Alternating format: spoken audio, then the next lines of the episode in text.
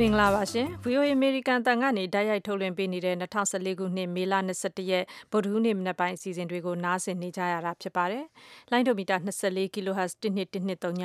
လိုင်းဒိုမီတာ32 kHz 9325လိုင်းဒိုမီတာ40 kHz 9433ညတို့ကနေဆက်ပြီးနားဆင်ရမယ့်အစီအစဉ်တွေထဲမှာတော့ကမ္ဘာသတင်းတွေထဲမှာရေးသားထားတဲ့မြန်မာပြည်အကြောင်းကောက်နှုတ်ချက်ကိုအရင်ဆုံးနားဆင်ရဖို့ရှိပြီးတိုက်ရိုက်လေလှိုင်းဆွေးနွေးကမ်းမှာနားဆင်ရမှာက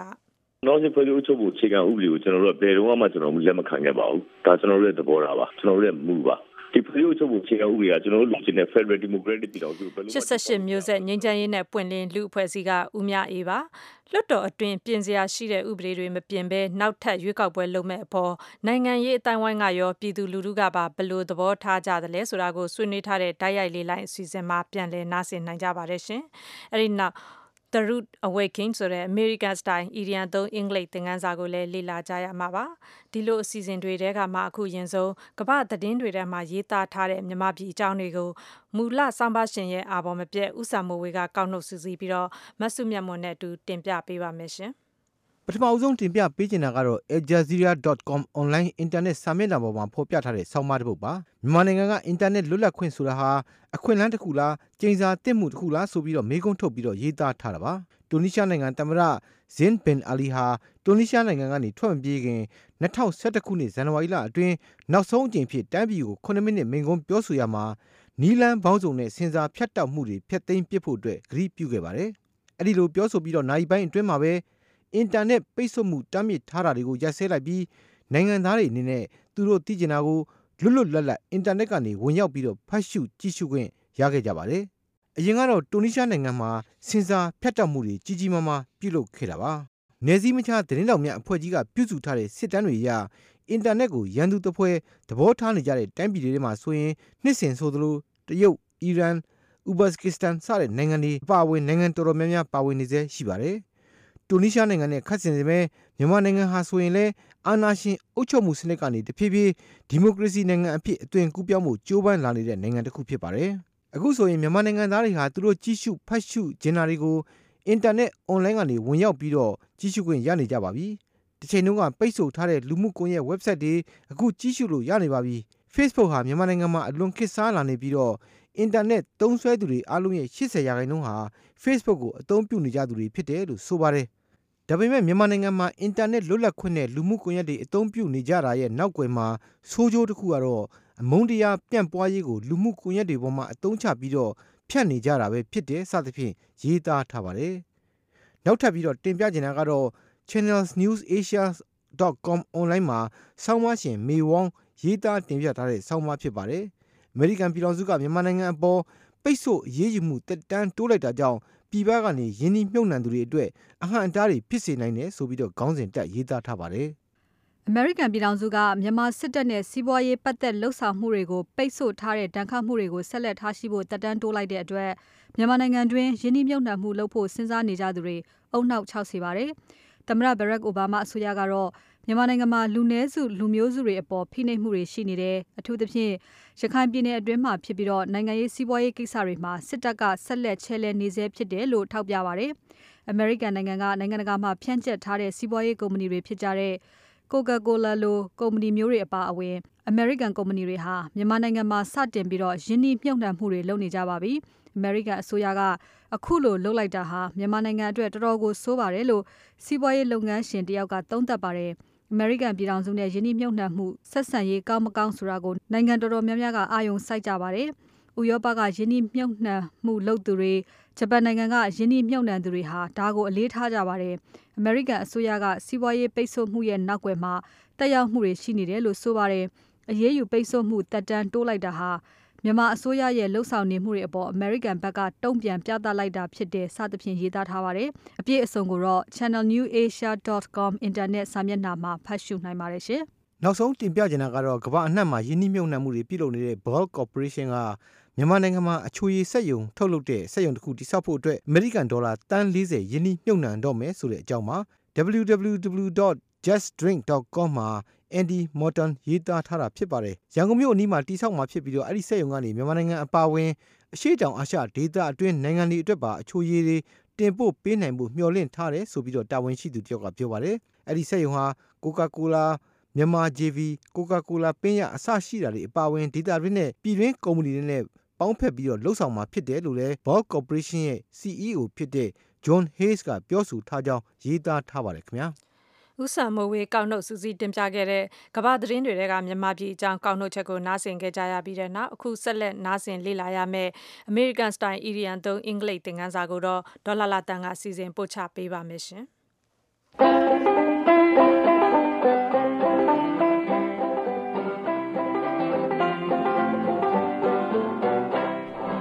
ဒီကနေ့မနေ့တင်ပြမယ် idiom အသုံးကတော့ a rude awakening ဖြစ်ပါတယ်စာလုံးပေါင်းက A ကတခု R U D E rude ကရိုင်းပြတာဒါမှမဟုတ်ရုတ်တရက်အထိတ်တလန့်ဖြစ်စီတာ A W A K E N I N G awakening က awake ဆိုတဲ့အိယာကနိုးနေတယ်လို့အဓိပ္ပာယ်ရတဲ့စကားကနေဆင်းသက်လာတာဖြစ်ပြီး awakening ကတော့နိုးကြလာတာကိုဆိုလိုတာဖြစ်ပါတယ် ဒီနေရာမှာနောက်အဓိပ္ပာယ်တစ်မျိုးကတော့အမှန်တရားကိုသိလာတာအတိတရားရစီတာကိုဆိုလိုတာဖြစ်ပါတယ်ဒါကြောင့်စကွိုက်ထုံးရဲ့ဓာတ်ရိုက်ဒီဘယ်ကတော့ရုတ်တရက်ကြီးအလန့်တကြားအိယာကနိုးထလာတာပေါ့ idiom ဆိုတဲ့တပိုက်ဒီဘယ်ကတော့အမှန်တရားကိုသိလာတော့လူတဦးတွေတိတ်ကိုထိတ်တလန့်တုန်လှုပ်ဖြစ်စေတာစိတ်ဆင်းရဲမှုကြီးစေတာကိုဆိုလိုတာဖြစ်ပါတယ်ကျမတို့မြန်မာမှာတော့ နဖူးတွေဒူးတွေဖြစ်လာတယ်တနည်းအမှန်ကိုသိလာတဲ့အခါမှာကိုယ်နဖူးကိုရိုက်ပြီးအကျိုးနည်းပါရောလားမလွယ်ပါလားလို့ပြောရမယ့်အခြေအနေမျိုးဖြစ်ပါတယ်ဒီသုံးနှစ်ပတ်သက်လို့ George Ruby ရဲ့ဥပမာကိုနားဆင်ကြည့်ကြရအောင် You've been so spoiled by your parents, John. I'll tell you, you are in for a rude awakening when you have to take care of yourself. John ရေ မိမိဘတွေကတော့မင်းကိုတိတ်ပြီးအလိုလိုက်ထားကြတာမင်းကိုငါပြောမယ်မင်းဟာမင်းနေရတော့မယ်ဆိုရင်တော့မင်းတော့တကယ်မလွယ်ဘူးအကျိုးနဲ့လိမ့်မယ်လို့အဓိပ္ပာယ်ရပါတယ်ဥမာကိုနောက်တစ်ခေါက်နားဆင်ကြည့်ကြရအောင် You've been so spoiled by your parents, John.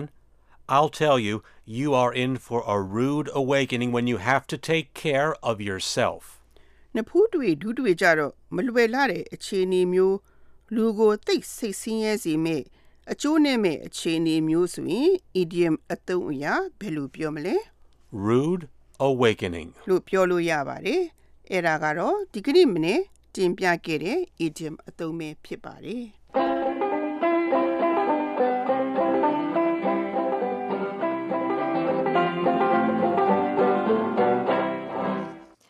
American Style မနက်ခင်းအင်္ဂလိပ်သင်ခန်းစာကိုဒေါ်လာလာတန်စီစဉ်ပို့ချပေးနေတာဖြစ်ပါတယ်ရှင်။အခုဆက်လက်နားဆင်ရမယ့်တိုက်ရိုက်လေးလိုင်းစီစဉ်မှာတော့လွှတ်တော်အတွင်းပြင်စရာရှိတဲ့ဥပဒေတွေမပြင်မဲနောက်ထပ်ရွေးကောက်ပွဲလုပ်မဲ့အပေါ်နိုင်ငံရေးအတိုင်းဝိုင်းကရောပြည်သူလူထုကပါဘယ်လိုသဘောထားကြမလဲဆိုတာကိုဆွေးနွေးထားကြတာပါ။ကိုအောင်လွင်ဦးကစီစဉ်ထုတ်လွှင့်ပေးထားပါတယ်ရှင်။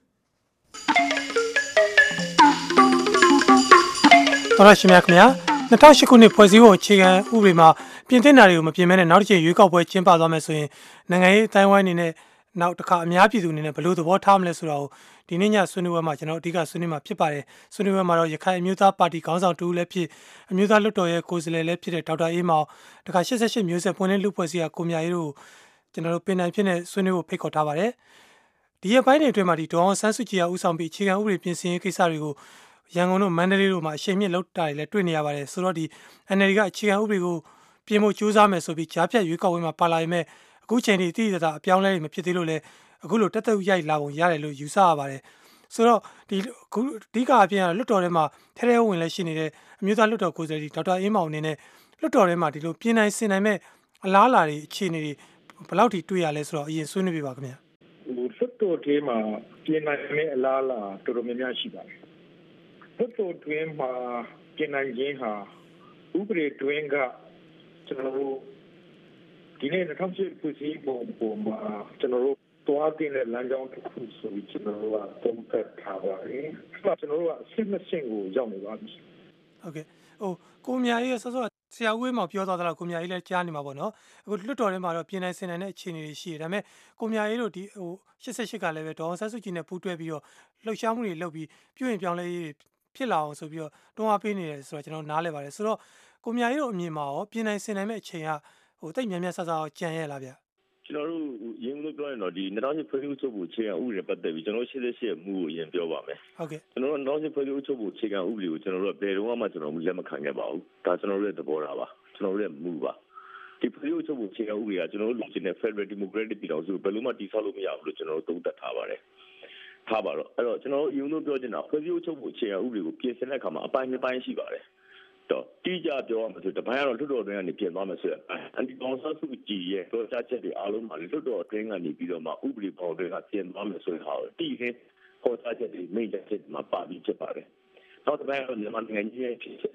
လက်နက်ကိုင်တော်လိုင်းလုပ်နေလက်နက်ကိုင်ဖွဲ့စည်းတဲ့ဆွေးနွေးထွက်ပေါ်လာတဲ့ကြားလက်တွေနိုင်ငံဆွေးနွေးပွဲဖြစ်ပေါ်ခဲ့အဲ့ဒီကြားလက်တွေကိုဘယ်လိုအကောင့်ပေါ်မလဲ အဲ့ဒီကောင်တဲ့ပုံမှန်ဖွဲ့စည်းချုပ်ဖို့စီကဥပဒေနဲ့တိုက်ရိုက်သက်ဆိုင်နေပါတယ်အော်ဒီနှစ်ပိုင်းလုံးကိုဆက်ဆက်ပေါင်းကူးပေးဖို့ကျွန်တော်စဉ်းစားထားတာဖြစ်ပါတယ်အဲ့တော့အခြေခံအကြောင်းဖြစ်တာတော့2015မတိုင်ခင်မှာပုံမှန်436ကိုပြင်လိုက်ခြင်းအပြင်ဖွဲ့စည်းချုပ်ဖို့အခြေခံဥပဒေအတွင်းမှာလိုအပ်နေတဲ့ပြင်ရမယ့်အပိုင်းတွေအားလုံးကိုပြင်ဆင်သွားနိုင်မလို့ယုံကြည်တဲ့အတွက်ဖွဲ့စည်းချုပ်ဖို့အခြေခံဥပဒေပုံမှန်436ကိုပြင်ဆင်ဖို့ကျွန်တော်တို့ ဟုတ်ပြီလက်မလေးကိုစတင်လှုပ်ဆောင်မယ်ဆိုပြီးတော့လူသားဒီမိုကရေစီဖွဲ့ချုပ်နဲ့ပူးတွဲပြီးလုပ်ငန်းဆောင်ရွက်ခြင်းဖြစ်ပါတယ်အဲ့ဒါအနှစ်ချုပ်ပါဟုတ်ကဲ့ကျွန်တော်တို့ဒီဆွေးနွေးပွဲမှာပါဝင်မှုဆိုပြီးတရက်မျိုးကဒီဦးလာမြင့်လည်းရောက်နေပါတယ်ဦးလာမြင့်ဟိုဆွေးနွေးသလောက်လည်းကြားပြီးဖြစ်မှာပါဦးလာမြင့်ဆွေးနွေးလို့ရပါတယ်ခင်ဗျဟုတ်ကဲ့ခင်ဗျဟိုအခုဒေါ်စုတို့ကဟလာဒီလွတ်တော်တွင်းကသူတို့ဟလာပြင်ဖို့လဲကြိုးစားမယ်နောက်ပြတော့အပြင်ကလူလူစီဝေးကြီးတွေနဲ့လည်းပဲဟလာဒါလူလူအင်အားနဲ့လည်းယူပြီးတော့လုပ်မယ်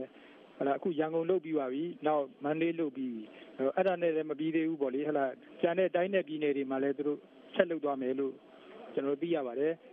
အဲ့တော့ဟိုတစ်ဖက်ကလည်းပဲတစ်ဖက်ကဟလာဒီတစ်ဖက်ကဟိုတိုက်ခံပါတီတစ်ဖက်ကပါတီကြီးကလည်းပဲသူဒီတိုင်းတော့ငြိမ့်နေမယ်လို့မထင်ဘူးလေဟလာသူလည်းပဲသူကကောင်တာဒီဟွာဒီလာမယ်လို့ပဲကျွန်တော်ထင်တယ်အဲနောက်ပြီးကြတော့လည်းပဲဟလာအခုအမျိုးဘာသာတာသနာလှုပ်ရှားမှုဆိုတဲ့လှုပ်ရှားမှုတွေလည်းရှိနေတယ်ဆိုတဲ့အခါကျတော့ ဒီလှုပ်ရှားမှုကြီးတွေကဟိုတော်တော်နဲ့ဟိုခဏတွင်းမှာပြီးမှမဟုတ်တဲ့အတွက်ဟလာကြားလာလေကျွန်တော်တို့ဒီထဲမှာဟလာကျွန်တော်တို့အကြမ်းဖက်မှုတွေဟလာ agent provocator လို့ခေါ်တဲ့သူ့လူကိုယ်ပဲသားလုပ်တဲ့အဖြစ်အမှောက်တွေလည်းပေါ်လာနိုင်တယ်အဲ့လိုပေါ်လာရင်ကျွန်တော်တို့ဟလာဒီကျွမ်းတဲ့ကောင်ခတ်တဲ့ဂျာမြေစာပင်လိုပဲတိုင်းလူဒီသားတွေပဲဟိုနာကြအကြောင်းရှိပါတယ်အဲ့တော့ကျွန်တော်ဟိုဟိုအနည်းချုပ်ပြောရရင်ကတော့အဲ့လို ဒီ chronic ဖြစ်လာရင်ပေါ့နော်ဟလာပွဲကြီးရှည်ပြီးတော့ဘာမှအပြေမပေါ်ဘူးဆိုရင်လူထုတွေကနိုင်ငံရေးနဲ့ဝေးဝေးပဲနေကျင်တယ်ဆိုတော့နယ်လပိန်းလုံးလူထုဘဝကိုပဲပြန်ရောက်သွားနိုင်ပါတယ်အဲ့ဒါကိုနှစ်ဖက်ကောင်းဆောင်များဂတိနဲ့ဆင်ခြင်မှုလိုပါတယ်ခင်ဗျအကျေးဇူးတင်ပါတယ်ဟုတ်ကဲ့ဟိုအဲ့တော့ဟိုဆရာဝင်းမောင်ကြီးအဲ့လိုဆော့ဆော့သူပြောသလိုပေါ့လေတကယ်လို့သာဟိုနိုင်ငံရေးဟိုအရှိန်ဟုန်တွေကမြင့်လာမယ်ဟိုဖွဲ့စည်းပုံကလည်းပြင်ဖို့အလားအလာသိမရှိဆိုရင် လည်းဟိုဒီမိုကရေစီအင်အားစုတွေဘက်ကလည်းပို့ပြီးတော့ PR တွေတင်းလာမယ်ဆိုအဲ့လို brief cut တွေပေါ်လာနေတဲ့အခြေအနေတွေရောဆရာဝင်းမောင်တို့မြင်မိလားဟိုတခုတော့ရှိတာပေါ့ဗျာကျွန်တော်တို့ကအသွင်ကူးပြောင်းရေးကာလတစ်ခုကိုတွားနေတယ်ဆိုတာလေးကိုသတိမူမိဖို့လိုပါတယ်အဲ့တော့အသွင်ကူးပြောင်းရေးကာလတစ်ခုကိုတွားနေတဲ့ကာလပြီးခဲ့တဲ့အမှောင်ဖုံးခဲ့တဲ့ကာလများစွာကျွန်တော်တို့ဆင်ခြင်ဖို့လိုပါတယ် အဲ့လိုဆင်ခြင်တဲ့အခါမှာတရားဥပဒေစိုးမိုးမှုဆိုတဲ့ဥပဒေဘောင်တွင်းကကျွန်တော်တို့လူမျိုးတွေဟာဆောင်ရွက်တတ်တယ်ဆိုတဲ့မိမိရဲ့အန်တိမယမန်းချက်ပုံမှာရက်ချင်မပြတ်အောင်ဖော်ဆောင်နိုင်တဲ့မဟာဗျူဟာနည်းဗျူဟာတွေကိုရှမှတ်ဖို့လိုပါတယ်။အဲဒါကြောင့်ကျွန်တော်တို့အခုကျွန်တော်တို့ဘက်ကပေါ့နော်ကျွန်တော်တို့ဘက်ကတွေးနေတဲ့ဥစ္စာကတမန်တော်ရဲ့လက်ရှိပါဝင်မှုခန်းကဏ္ဍကိုဒီမိုကရေစီဘောင်တွင်းကိုရောက်ဘယ်လိုလုပ်ရင်ကျွန်တော်တို့ကောင်းမလဲ။အဲကျွန်တော်တို့တိုင်းရင်းသားတွေနဲ့ ကျွန်တော်တို့ပုံဝင်တဲ့ပြည်ထောင်စုကြီးနဲ့တီဆောက်နေတဲ့အမျိုးသားပြန်လည်စည်းလုံးညီညွတ်မှုရင်ကြားစစ်မှုကိုထာဝရညီချမ်းရေးဆိုတဲ့မူပေါင်းတွင်းကိုရောက်အောင်ဘလို့ယုံကြည်မှုခံခံမှမှာနဲ့ဒီဖွဲ့စည်းပုံကိုပြန်ပြင်နိုင်မလဲနော်နောက်ကျွန်တော်ရဲ့နိုင်ငံတည်တံ့ဖွံ့ဖြိုးမှသာရင်ကျွန်တော်ရဲ့ဒီမိုကရေစီလမ်းကြောင်းပေါ်ကိုရောက်မှသာရင်ကျွန်တော်တို့ပြည်ထောင်စုကိုဥတည်သွားနိုင်တဲ့ကျွန်တော်တို့ရဲ့ဒီလက်ရှိနိုင်ငံရဲ့အခင်းကျင်းမှာပါတဲ့ပုဂ္ဂိုလ်များရဲ့ရည်မှန်းချက်ဟာကျွန်တော်တို့ဘလို့သွားတင်တယ်လဲဆိုရပူပေါင်းကို ကျွန်တော်ရဲ့ဒီနိုင်ငံတော်ကိုဥဆောင်နေတဲ့အစိုးရပြည်ကတွတ်တော်ပြည်ကနိုင်ငံရေးပါတီများဒီလိုကပြည်သူလူထုကိုဘလို့လမ်းပြရင်ကျွန်တော်တို့သွားနိုင်တဲ့လမ်းကြောင်းဟာညင်တာမလေးဆိုတာကိုသုံးသပ်ဖို့လိုပါတယ်အဲဒါကြောင့်ကျွန်တော်တို့ကအသွင်ကူးပြောင်းရေးကာလတစ်ခုမှာဆောင်ရွက်တဲ့ဆောင်ရွက်အပ်တဲ့နိုင်ငံရေးပါတီတွေရဲ့ကဏ္ဍအစိုးရရဲ့ပါဝင်မှုကျွန်တော်ရဲ့သက်တော်ရဲ့အခမ်းကဏ္ဍအကုန်လုံးကိုပူးပေါင်းထိနိုင်ပြီးမှဥပဒေပေါင်းတစ်ခုအတွင်းကအချင်းချက်ကိုကျွန်တော်တို့ဘလို့နီးနာတွေနဲ့ တီဆောက်ပြီးခါမှာပြည်စည်းပုံရဲ့လမ်းကြောင်းတစ်ခုအမှန်ကိုရောက်အောင်ကျွန်တော်ရဲ့ဒီ Federal ပြည်ထောင်စုကိုတည်ဆောက်နိုင်အောင်ဆိုတဲ့ရည်မှန်းချက်ကိုလုံနိုင်မယ့်နေရာဟာလွှတ်တော်တွင်ကလက်ရှိအခြေအနေနဲ့လွှတ်တော်တွင်မှာပုံမှန်ထက်ပိုပြီးကမှတွက်နိုင်အောင်အချိန်တော်တွင်မှာဆောင်ရွက်နိုင်အောင်ပြင်ပဒီမိုကရေစီအင်အားစုစီစနစ်ကြစွာနဲ့ထိအားပေးမှုခုလိုဟိုကျွန်တော်တို့ခုသုံးသပ်နေကြလူလူရဲ့တင်ပြမှုတွေဟာအမှန်တန်ထိရောက်ပြီလို့သုံးသပ်ပါတယ်ဒီနည်း ဒီတာလင်းလက်ရှိအခြေအနေတဲ့ပုံမဆိုးရွားသွားအောင်နိုင်ငံတော်ကြီးကင်းများသည့်၎င်းဒီမိုကရေစီခေါင်းဆောင်များသည့်၎င်းပြည်သူလူထုသည့်၎င်းစီးစနစ်ကြစွာဖြင့်မိမိတို့ရဲ့လိုလားချက်ကိုတင်ပြနိုင်အောင်ဆောင်ရွက်နိုင်ရမယ်ဆိုတဲ့ခံယူချက်ရှိနေရင်ကျွန်တော်တို့တွားမယ့်လမ်းကြောင်းဟာအဆင်ပြေမယ်လို့ထင်ပါတယ်ဟုတ်ကဲ့ဆရာအခုကျွန်တော်တို့ဆွေးနွေးပွဲကိုဒီသောတာရှင်တွေကပေးထားတဲ့စာတချို့လည်းကျွန်တော်နည်းနည်းဖတ်ပြချင်ပါတယ်ဒီမန္တလေးမြို့ကဦးလာမြင့်ကျွန်တော်တို့စီစာတစ်စောင်ပို့ထားပါတယ်မတ်တိတ်ကိုတစ်ချက်လောက်ဖတ်ပြပေးပါဦးခင်ဗျဟုတ်ကဲ့ပါရှင် နာဂိဤဖွာဘက်တော်2008ဖွဲ့စည်းပုံအကြောင်းပြောကြလွန်းလို့စီတယ်မလက်တော့ဘဝဖြစ်နေပါပြီဒီနေ့ဆွေးနွေးခန်းမှနေရဖွဲ့စည်းပုံကိုပြင်ဆင်နိုင်သူကာချုပ်ကြီးဗိုလ်ချုပ်မှုကြီးမင်းအောင်လှိုင်ကိုပြည်သူများကိုစားကာရဝါဖြင့်ပန်ကြားလိုပါသည်ယခုအချိန်တွင်အဘဟာလက်ရှိတပ်မတော်ကိုအတိတ်ကာလအနှောင်ဖွဲ့များမှလွတ်ကင်းသည့်တပ်မတော်ဖြစ်အောင်ဆောင်ရွက်နိုင်သည့်တက်တိပြေဝသည့်ကာကွယ်ရေးဦးစီးချုပ်တဦးအဖြစ်မြန်မာနိုင်ငံ၏သမိုင်းတွင်တင်ကြံရစ်မည်အမိုင်းအနှိုင်းမဲ့သမိုင်းအမွေအနှစ်ကို ပေးအပ်နိုင်မည်အခွင့်အရေးမျိုးရှိနေကြောင်းမှခမရလို့ရေးထားပါတယ်ရှင်ဟုတ်ကဲ့ဟိုသူပြောသလိုစီတယ်မလက်တော့ဝစ်ဖြစ်တာကတော့ဟိုမဆန်းဘူးနဲ့တူပါတယ်။ဘာဖြစ်လို့လဲဆိုတော့ကျွန်တော်တို့ဒီကိစ္စအခုချိန်ထိလည်းမပြေလည်သေးတော့ရှေ့လျှောက်လည်းပြောအောင်မထင်ပါနဲ့။နောက်တော်ရရှင်တယောက်လည်းစာပို့ထားပါတယ်မိထီလာမျိုးကဥစိန်မောင်ဆိုပြီးတော့သူ့စာကိုနှစ်ချုပ်ပြောမယ်ဆိုရင်တော့ဒီဖွဲ့စည်းပုံမှာပြင်သင့်တာတွေမပြင်ဘူးဆိုရင်တဲ့လူလူဘက်ကလုံနိုင်တဲ့နေရာတော့ဆီယနာဆက်လက်ရှင်တန်ရေးကိုအားပေးနေတဲ့နိုင်ငံရေးပါတီကကိုယ်စားလှယ်တွေကိုတပိတ်မောက်ပြီးဒီမိုကရေစီကိုရှေ့ရှုတဲ့ပါတီကိုယ်စားလှယ်တွေမဲထက် လွှတ်တော်ထဲမှာနေရာပိုရအောင်လုပ်ဖို့ပါတယ်ဒါကပြည်သူတွေလုတ်ပိုင်ဝင်တွေကအကြီးမားဆုံးအလွယ်ဆုံးအထီအောင်ဆုံးလက်နက်ဆိုပြီးတော့ပြောပါတယ်ဆိုတော့ဒီရွေးကောက်ပွဲလောက်ကန်ဒီအချိန်ထိဖွဲ့စည်းပုံကိုဒီထိထိရောက်မပြင်နိုင်ဘူးဆိုရင်နိုင်ငံရေးအင်အားစုတွေအနေနဲ့ဘာဆက်လုပ်မလဲလုံနိုင်တာတွေဘာရှိမလဲနောက်တစ်ခုကလူထုအနေနဲ့ရောနိုင်ငံရေးပါတီဘက်ကရောဟိုလှုပ်စေချင်တာတွေလူထုဘက်ကလုံနိုင်တာတွေဘာတွေရှိမယ်လို့မြင်လဲဆရာဦးဝင်းမောင်တစ်ချက်ဆွေးနွေးပြပါဟို2008ဖွဲ့စည်းပုံကိုဟို ကျွန်တော်တို့ကလက်ခံပြီး2010ရွေးကောက်ပွဲကိုဝင်ခဲ့တဲ့နော်ပါတီနဲ့ကျွန်တော်တို့လွှတ်တော်တွေကိုရောက်တဲ့ပုံကိုဖြစ်ပါတယ်ဆိုတော့2008ဖွဲ့စည်းပုံကိုကျွန်တော်တို့သုံးသပ်ပါတယ်သုံးသပ်တဲ့အခါမှာ2008ဖွဲ့စည်းပုံဒီပြီးခဲ့တဲ့အစိုးရဤဖတ်ပေါက်အတွက်လက်နက်ဆိုတာကိုသဘောပေါက်ပါတယ်အဲဒါကြောင့်ကျွန်တော်တို့2008ဖွဲ့စည်းပုံကိုအများတောင်းတတဲ့တိုင်းရင်းသားများလိုလားတဲ့စစ်မှန်တဲ့ပြည်ထောင်စုပုံစံဖြစ်အောင် ဖွဲ့စည်းတည်ဆောက်တဲ့အခါမှာကျွန်တော်တို့ဟာစိတ်ရှည်တည်ခံဖို့လိုရဲဆိုတာကိုအခြေခံထားပါတယ်အဲ့လိုအခြေခံထားဖို့အတွက်ဒီဖွဲ့စည်းပုံကိုပြင်တဲ့အခါမှာနှစ်ဆင့်တွားမှတင့်တော်မယ်ဖွဲ့စည်းပုံမျိုးလို့လေနားလေပါတယ်အဲဒါကြောင့်မို့လို့ကျွန်တော်တို့ကပထမအဆင့်အနေနဲ့လက်ရှိ2015လောက်ရှိတဲ့ပါလီမန်တက်တန်းလေးမှာပြင်သင့်ပြင်ထိုက်တဲ့ပုံမှန်တွေကိုပြင်ပြီးကမှနောင်ဒီပုံမှန်ဒီပုံမှန်ကိုပြင်ပြန်ပြီးပြင်လို့ရဆိုရင်ပြင်ဆင်လွေနိုင်တဲ့ အဓိကကြတဲ့ပုံမှန်436ကကြီးခောက်ကိုအတက်နိုင်ဆုံးပြုလေပြင်လွေနိုင်တဲ့ဖွဲ့စည်းပုံမျိုးထက်ကိုပါလာအောင်ကျွန်တော်တို့ကြိုးစားနေပါတယ်အဲ့လိုကြိုးစားခြင်းအားဖြင့်ကျွန်တော်တို့အခုအမတန်တင်းကျပ်တဲ့ပုံမှန်တွေတချို့တစ်ဝက်ကိုပြင်နိုင်ခဲ့ရင်တောင်မှလူလူသဘောပေါက်ပြီးခါမှာလာမယ့်2016အလွန်မှာ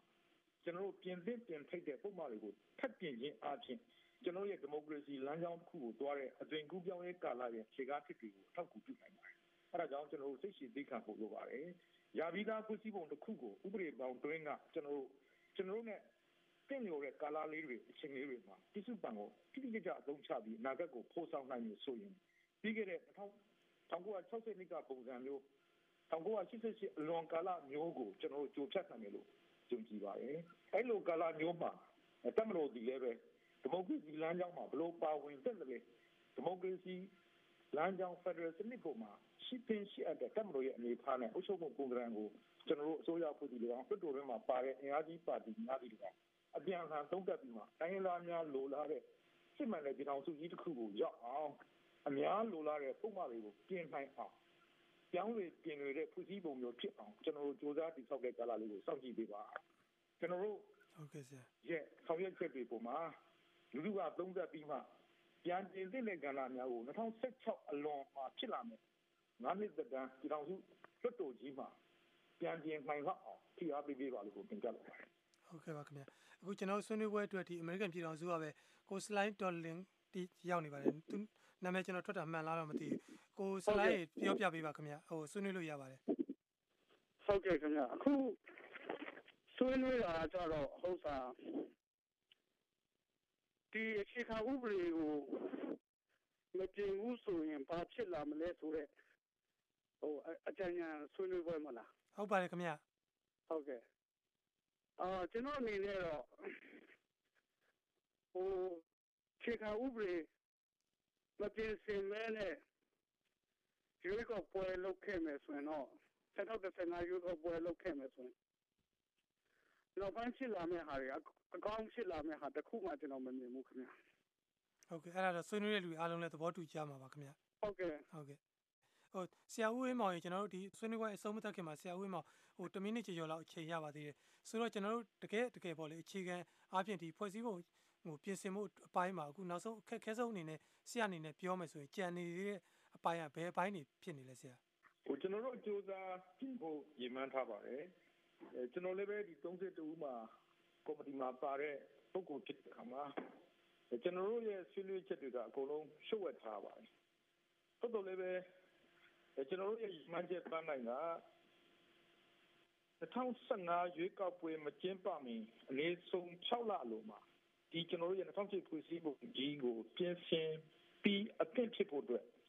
ကျွန်တော်တို့စူးစမ်းနေပါတယ်။အဲဒါကြောင့် ကျွန်တော်တို့က32ဦးပါတဲ့ ကော်မတီမှာ ဆွေးနွေးမှုတွေဟာကျွန်တော်တို့အရေးကြီးတဲ့ ပုံမှန်5ခုနဲ့ ပတ်သက်တဲ့ ကျွန်တော်ရဲ့ဥတီချက်3ရက်နဲ့ ပတ်သက်တဲ့ ကဏ္ဍတွေမှာအမတားဆွေးနွေးတာပြင်းထန်ကောင်း ပြင်းထန်နိုင်ပါတယ်။ဒါလေးပဲကျွန်တော်တို့အပြင်ကိုပေါက်ကြလို့မရပါဘူး။ပုတ်တော်လေးပဲကျွန်တော်ရဲ့ဥတီချက်အရာကျွန်တော်ရဲ့စစ်မှန်တဲ့ပြည်ထောင်စုတစ်ခုဖြစ်အောင်တိုင်းရင်းသားများတောင်းဆိုတဲ့ကိုယ်ပိုင်ကြတန်းခွင့်နဲ့ကိုယ်ပိုင်အုပ်ချုပ်ခွင့်အဆင့်တစ်ခုထိရကျွန်တော်တို့ထာဝရငြိမ်းချမ်းတဲ့ကဏ္ဍမျိုးကိုတည်ဆောက်နိုင်တဲ့ဖွဲ့စည်းပုံမျိုးဖြစ်အောင်ကျွန်တော်တို့ဥတီရည်မှန်းထားရလို့ယူဆယုံကြည်ပါတယ်အဲဒါကြောင့်ခက်ခက်ခဲခဲပုံမှန်များအကုန်လုံးကိုမဟုတ်ရင်တောင်မှကျွန်တော်တို့တတ်နိုင်ဆုံး ပြုပြင်သွားနိုင်မယ်လို့ရည်မှန်းထားပါတယ်အဲ့လိုကြံရိတ်ခဲ့တဲ့ပုံမှန်များကိုဖြင့်ကျွန်တော်တို့ရဲ့ပြည်တော်စုဘက်တို့ကိုဥပဒေကြမ်းတင်ပြီးတဲ့နောက်ပိုင်းမှာဆွေးနွေးပွဲတွေအလီလီနောက်ပိုင်းမှာဒီလူလူစောင့်ကြည့်ပြီးမှ2016လောက်မှာဒီ2008ခုစီးပုံရဲ့ဘာတွေဘာတွေကိုလို့ပြင်ဘလို့ပြင်လင့်လဲဆိုဟုတ်ကဲ့ပါဆရာကဏ္ဍကိုဆက်ဆွေးနွေးနှိနှိုင်းစကြစေခြင်းပါတယ်ဟုတ်ကဲ့ဆရာကျေးဇူးပါဆရာပြောထားတာရှိပါတယ်ဟုတ်ကဲ့ အချိန်လဲဆရာကျွန်တော်ဒီလောက်ပဲရတော့အခုလောက်နဲ့ပဲအဆုံးသတ်ကြတာပေါ့ဆွေးနွေးပေးကြတဲ့ဒီမျိုးသားလွတ်တော်ကိုယ်စားဒေါက်တာအေးမောင်88မျိုးဆက်ကကိုမြာရင်းနဲ့တခြားပါဝင်ဆွေးနွေးရတဲ့သူတွေအားလုံးကျေးဇူးတင်ကြောင်းဒီများနဲ့ပြောချင်ပါတယ်ခင်ဗျာကိုအောင်လွေဦးစီစဉ်ထုတ်လွှင့်ခဲ့တဲ့တိုက်ရိုက်လေးလိုင်းဆွေးနွေးခန်းကိုနားဆင်ကြကြရတာဖြစ်ပါတယ်ရှင်။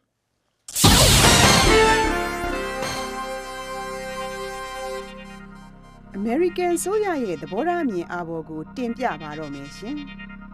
ဗီယက်နမ်နိုင်ငံအတွင်း လူ့ခွင့်ရေးအခြေအနေတွေ တိုးတက် ကောင်းမွန်ရေးလှုပ်ဆောင်ဖို့ အမေရိကန်ပြည်ထောင်စုနဲ့ ကနေဒါနိုင်ငံက ဗီယက်နမ်လူမျိုးတွေ မကြာသေးခင်က ဝါရှင်တန် DC မြို့မှာ ပြုလုပ်တဲ့ တွေ့ဆုံပွဲအတွင်း တောင်းဆိုလိုက်ကြပါတယ်။နိုင်ငံတကာက အသိအမှတ်ပြုထားတဲ့ အခြေခံ လူ့အခွင့်အရေးတွေကို မြင့်တင်ဖို့နဲ့ ခုခံ ကာကွယ်ဖို့အတွက်၎င်း ဗီယက်နမ်နိုင်ငံရဲ့ လွတ်လပ်ခွင့်တွေကို ထောက်ခံ အားပေးတဲ့အနေနဲ့၎င်း နှစ်စဉ် မေလ17ရက်နေ့ကို အမေရိကန်လွှတ်တော်က ဗီယက်နမ် လူ့အခွင့်အရေးနေ့အဖြစ် သတ်မှတ် ပြဌာန်းခဲ့တဲ့ အနှစ်20ပြည့် အခမ်းအနားအဖြစ် ဗီယက်နမ်နိုင်ငံသားတွေ စုဝေးခဲ့ကြတာ ဖြစ်ပါတယ်။ ဒီမိုကရေစီ လူ့အခွင့်အရေးနဲ့ အလုပ်သမားရေးရာ အမေရိကန် လက်ထောက်နိုင်ငံခြားရေးဝန်ကြီး Scott Busby လည်း ဒီအခမ်းအနားမှာ တက်ရောက် စကားပြောကြားခဲ့ပါတယ်။ The bilateral relationship is growing, and as President Obama and Secretary of State John Kerry have ဒီခန္ဓာဟာ ဗီယက်နမ်နဲ့ ကျွန်တော်တို့နိုင်ငံကြားက ဆက်ဆံရေးမှာ အရေးကြီးတဲ့အချိန်မှာ ပြုလုပ်တာဖြစ်ပါတယ်။နှစ်နိုင်ငံကြားက ဆက်ဆံရေးဟာ တိုးတက်ဖြစ်ထွန်းနေပေမဲ့သမ္မတဘရက်အိုဘားမားနဲ့ နိုင်ငံခြားရေးဝန်ကြီးဂျွန်ကယ်ရီတို့ မကြာသေးခင်ကမိမောင်းထိုးပြောခဲ့ကြသလိုပဲ လူခွင့်ရေးဟာဒီဆက်ဆံရေးမှာအရေးပါတဲ့စိတ်ပိုင်းဖြစ်ပါတယ်ဗီယက်နမ်နိုင်ငံအနေနဲ့လည်းနိုင်ငံရေးအကျဉ်းသားတွေလွတ်ပေးတာကုလသမဂ္ဂရဲ့ညှဉ်းပန်းနှိပ်စက်မှုစန့်ကျင်ရေးဆိုင်ရာသဘောတူညီချက်စာချုပ်ကိုလက်မှတ်ရေးထိုးတာနိုင်ငံတကာ NGO အဖွဲ့အစည်းတွေနဲ့ပူးပေါင်းဆောင်ရွက်တာခရီးယန်အသင်းအဖွဲ့တွေကိုမှတ်ပုံတင်ခွင့်အရေးအတွက်တိုးမြင့်ပေးတာအပါအဝင်လူ့အခွင့်အရေးအခြေအနေတွေတိုးတက်ကောင်းမွန်အောင်လှုပ်ဆောင်ခဲ့တယ်လို့လက်ထောက်နိုင်ငံခြားရေးဝန်ကြီး Busby ကပြောပါတယ်။ ဒီလှုပ်ဆောင်မှုတွေကို အမေရိကန်ပြည်ထောင်စုအနေနဲ့ ကြိုဆိုပြီး လူ့အခွင့်အရေးကို ကာကွယ်တဲ့ ဆောင်ရွက်ချက်တွေ ဆက်လက်လှုပ်ဆောင်ဖို့ တိုက်တွန်းပါတယ်။အစိုးရကို ဆန့်ကျင်ပြီး မိမိတို့ရဲ့ နိုင်ငံရေးအမြင်တွေ အွန်လိုင်းမှာရော ပြင်ပမှာပါ ဖော်ထုတ် ပြောဆိုသူတွေကို ဖမ်းကျင်တိုင်း ဖမ်းလို့ရတဲ့ အမျိုးသားလုံခြုံရေးဥပဒေကို ပြင်ဆင်ဖို့ အမေရိကန်ပြည်ထောင်စုအနေနဲ့ ဗီယက်နမ်အစိုးရကို တောင်းဆိုပါတယ်။ဒါ့အပြင် တရားဥပဒေစိုးမိုးမှု လွတ်လပ်စွာ ဖော်ထုတ် ပြောဆိုခွင့် လူနည်းစုတွေရဲ့ အခွင့်အရေးကို လေးစားဖို့ အလုပ်သမားနဲ့ ဘာသာရေးဆိုင်ရာ လွတ်လပ်ခွင့်တွေ ပေးဖို့အတွက်လည်း လက်ထောက် နိုင်ငံခြားရေးဝန်ကြီး Busby က တောင်းဆိုလိုက်ပါတယ်။လာမယ့် သီတင်းပတ်အတွင်း ပြုလုပ်မယ့် အမေရိကန် ဘီယံနာ နှစ်ပတ်လည် လူ့အခွင့်အရေး ဆွေးနွေးပွဲအတွင်း ဒီကိစ္စကို ထည့်သွင်း ဆွေးနွေးသွားမယ်လို့ Mr. Busby က ပြောပါတယ်။ Without progress on human rights, there are limits to the level of development Vietnam can achieve. and how far လူခွေးချင်းတွေတိုးတက်လာခြင်းမရှိလို့ရှင်ဗီယက်နမ်နိုင်ငံရဲ့ဖွံ့ဖြိုးတိုးတက်မှုနဲ့ကျွန်တော်တို့ရဲ့နှစ်နိုင်ငံဆက်ဆံရေးဘယ်လောက်ထိကျေပြန့်အောင်လှုပ်ဆောင်နိုင်မလဲဆိုတဲ့အပေါ်မှာအဟန့်အတားဖြစ်စေပါလိမ့်မယ်။ဒါဟာအမေရိကန်ပြည်ထောင်စုကဗီယက်နမ်နိုင်ငံအပေါ်အစဉ်တစိုက်ထားလာတဲ့မူဝါဒဖြစ်ပြီးဗီယက်နမ်နိုင်ငံသားတွေအခွင့်အရေးအပြည့်အဝရတဲ့အတွက်အမေရိကန်ပြည်ထောင်စုအနေနဲ့ဒီတိုင်းပဲဆက်လက်ကျင့်သုံးသွားမှာဖြစ်တယ်လို့လက်ထောက်နိုင်ငံသားရေးဝန်ကြီး Scott Busby ကပြောကြားသွားပါတယ်။အ မေရိကန်ဆိုရရဲ့သဘောထားအမြင်အာဘော်ကိုတင်ပြလို့ပြီးပါပြီအခုနားဆင်ကြကြရတာကတော့အမေရိကန်အစိုးရရဲ့သဘောထားအမြင်သာဖြစ်ပြီး VOA ရဲ့အာဘော်မဟုတ်ကြောင်းသိစေအပ်ပါတယ်ရှင်။ အခုမနက်ပိုင်းထုတ်လွှင့်ချက်တွေကိုမနက်၈နာရီကနေ9နာရီထိတစ်ကြိမ်နေ့လယ်12နာရီကနေနေ့ကင်း1နာရီထိတစ်ကြိမ်ပြန်ပြီးတော့နားဆင်နိုင်ကြပါတယ်ဗုဒ္ဓနေ့ညပိုင်းမှာတော့ဥကျော်စံသားရဲ့မြမအရေးသုံးသက်ချက်မြမမီဒီယာမြင်ကွင်းနဲ့အားကစားစတဲ့သတင်းပတ်စင်ကန်တာတွေနားဆင်ကြရမှာဖြစ်ကြောင်းကြိုတင်အသိပေးပါတယ်ရှင်ဒီကနေ့မနက်ဖက်အစီအစဉ်အဆုံးမသက်ခင်မှာမြန်မာနဲ့နိုင်ငံတကာသတင်းကျဉ်းချုပ်ကိုမဆုမြတ်မွန်ကတလှည့်ကြီးညာပေးပါအောင်မယ်ရှင်။ နိုင်ဂျီးရီးယားနိုင်ငံအလယ်ပိုင်းက Jos မြို့မှာအင်္ဂါနေ့တုန်းကမိနစ်ပိုင်းပဲခြားပြီးတော့ကောက်ထောင်မုံနှလုံးပေါက်ကွဲခဲ့လို့138ယောက်ထက်မနည်းသေဆုံးသွားပါတယ်။ဘုံကွဲမှုကြောင့်အဆောက်အဦတော်တော်များများလည်းလုံးဝပြိုကျပျက်စီးသွားခဲ့ပါတယ်။လူစီကားတဲ့ဈေးတစ်ခုနဲ့စစ်ရုံတစ်ခုနားမှာဘုံတွေပေါက်ကွဲခဲ့တာဖြစ်ပါတယ်။ဘုံခွဲမှုတွေဟာရက်ဆက်ရုံမာတဲ့လုပ်ရဖြစ်တယ်လို့သမ္မတ Goodluck Jonathan ကဖော်ပြပြောဆိုခဲ့ပါတယ်။ 2015ခုနှစ်ဘဏ္ဍာနှစ်အတွင်းမှာအမေရိကန်အစိုးရဘတ်ဂျက်အသုံးစရိတ်ထဲမှာမြန်မာနိုင်ငံအတွက်ထောက်ပံ့ကူညီဖို့နိုင်ငံခြားရေးဌာနကအဆိုပြုရထားတဲ့ဘတ်ဂျက်နဲ့ပတ်သက်လို့အမေရိကန်အောက်လွှတ်တော်အာရှပစိဖိတ်ဆိုင်ရာနိုင်ငံခြားရေးဆက်ကော်မတီမှာအင်္ဂါနေ့တုန်းကဆွေးနွေးခဲ့ပါတယ်။အမေရိကန်ဒေါ်လာ88တန်းကျော်အသုံးပြုဖို့အဆိုပြုထားတဲ့အသုံးစရိတ်ထဲမှာမြန်မာစစ်တပ်ကိုပညာပေးသင်တန်းပေးဖို့အသုံးစရိတ်လည်းပါဝင်ပါတယ်။အောက်လွှတ်တော် အာရှ Pacific ဆိုင်ရာဒီနိုင်ငံခြားရေးဆက်ကော်မတီဥက္ကဋ္ဌ Steve Chabot ကတော့ American အစိုးရအနေနဲ့မြန်မာစစ်တပ်နဲ့အနာဂတ်မှာဘလို့ထိစပ်ဆက်ဆံမလဲဆိုတော့မဟာဗျူဟာအသေးချာချထားတာမျိုးမရှိဘူးလို့ဝေဖန်ဆွေးနွေးခဲ့ပါတယ်။အရှေ့အာရှနဲ့ Pacific ဆိုင်ရာလက်ထောက်နိုင်ငံခြားရေးဝန်ကြီး Daniel Russell ကတော့ဒီစိုးရိမ်ချက်တွေကိုဒီ American အစိုးရပိုင်းအနေနဲ့မြန်မာတာဝန်ရှိသူတွေနဲ့တွေ့ဆုံတဲ့အခါမှာတိုက်တွန်းပြောဆိုမှာဖြစ်တယ်လို့ မြန်မာနိုင်ငံရဲ့ပြုပြင်ပြောင်းလဲရေးအောင်မြင်မှုဟာဒီ American ပြည်ထောင်စုအတွက်ပထဝီနိုင်ငံရေးအရာမဟာဗျူဟာကြတယ်လို့ပြန်လည်ပြီးတော့ဖြေဆိုသွားခဲ့ပါတယ်။အတမအလုတ်ခိုင်းစေမှုကနေပြီးတော့တစ်နှစ်တစ်နှစ်ကိုတရားမဝင်ရရှိနေတဲ့အကျိုးအမြတ်ကဒေါ်လာ150ဘီလီယံလောက်ရှိတယ်လို့အပြည်ပြည်ဆိုင်ရာအလုတ်သမားအဖွဲ့ချုပ် ILO ကပြောလိုက်ပါတယ်။အတမအလုတ်ခိုင်းစေမှုဆိုင်ရာစီးပွားရေးအကျိုးအမြတ်နဲ့စည်ရဲမွဲတင်မှုဆိုတဲ့ခေါင်းစဉ်နဲ့ဒီ ILO ကအင်္ဂါနေ့တုန်းကအစီရင်ခံစာထုတ်ပြန်တာမှာလိမ်ပိုင်းဆိုင်ရာဖျော်ဖြေရေးလုပ်ငန်းတွေ ကဏ္ဍဆောင်စီးပွားရေးလုပ်ငန်းတွေမှာအတင်းအကျပ်ခိုင်းစေမှုကနေပြီးတော့အကျိုးအမြတ်တွေတရားမဝင်ရရှိနေကြတာကိုမိမြောက်မောင်းထိုးပြပါတယ်။လိမ်ပိုင်းဆိုင်ရာအမြတ်ထုတ်မှုကနေပြီးတော့တစ်နှစ်ကိုဒေါ်လာ69ဘီလီယံအကျိုးအမြတ်တွေရနေသလိုအိတ်အကူလေယာစိုက်ပျိုးရေးနဲ့တခြားလုပ်အားအမြတ်ထပ်မှုတွေကနေပြီးတော့တစ်နှစ်ကိုဒေါ်လာ51ဘီလီယံရနေတယ်လို့ ILO ကခန့်မှန်းပါတယ်။ ILO ရဲ့သုံးသပ်ချက်အရဝင်ငွေမလုံလောက်တာနဲ့ဆင်းရဲမွဲတေတဲ့အခြေအနေတွေကဒီအတင်းအကျပ်အလုတ်ခိုင်းခံကြရတဲ့အဖြစ်ကိုရောက်ရတဲ့အဓိကအကြောင်းအရင်းတွေဖြစ်ပါတယ်ရှင်။ ဒီကနေ့အတွက်နောက်ဆုံးရထားတဲ့နိုင်ငံတကာသတင်းချင်းချုပ်ကိုမဆုမြတ်မွန်ကြီးညာပေးခဲ့တာပါဒီမနေ့ရဲ့အစီအစဉ်ထုတ်လုပ်ရေးမှုကဥဆန်မိုးဝေဖြစ်ပြီးအင်ဂျင်နီယာကတော့ Zinab Abdurrahman ဖြစ်ပါတယ်ရှင်ကျွန်မကတော့ခွာညိုပါညနေပဲ6နာရီခွဲကနေ9နာရီထိထုတ်လွှင့်မဲ့အစီအစဉ်တွေကိုတော့လိုင်းဒိုမီတာ16 19 25တို့ကနေတိုက်ရိုက်ဖန်ယူနားဆင်နိုင်ကြပါတယ်။ VOA ကိုနားဆင်ခဲ့ကြတဲ့အတွက်ကျေးဇူးအထူးတင်ပါတယ်ရှင်။သောတာရှင်များရှင်လန်းချမ်းမြေ့ကြပါစေ။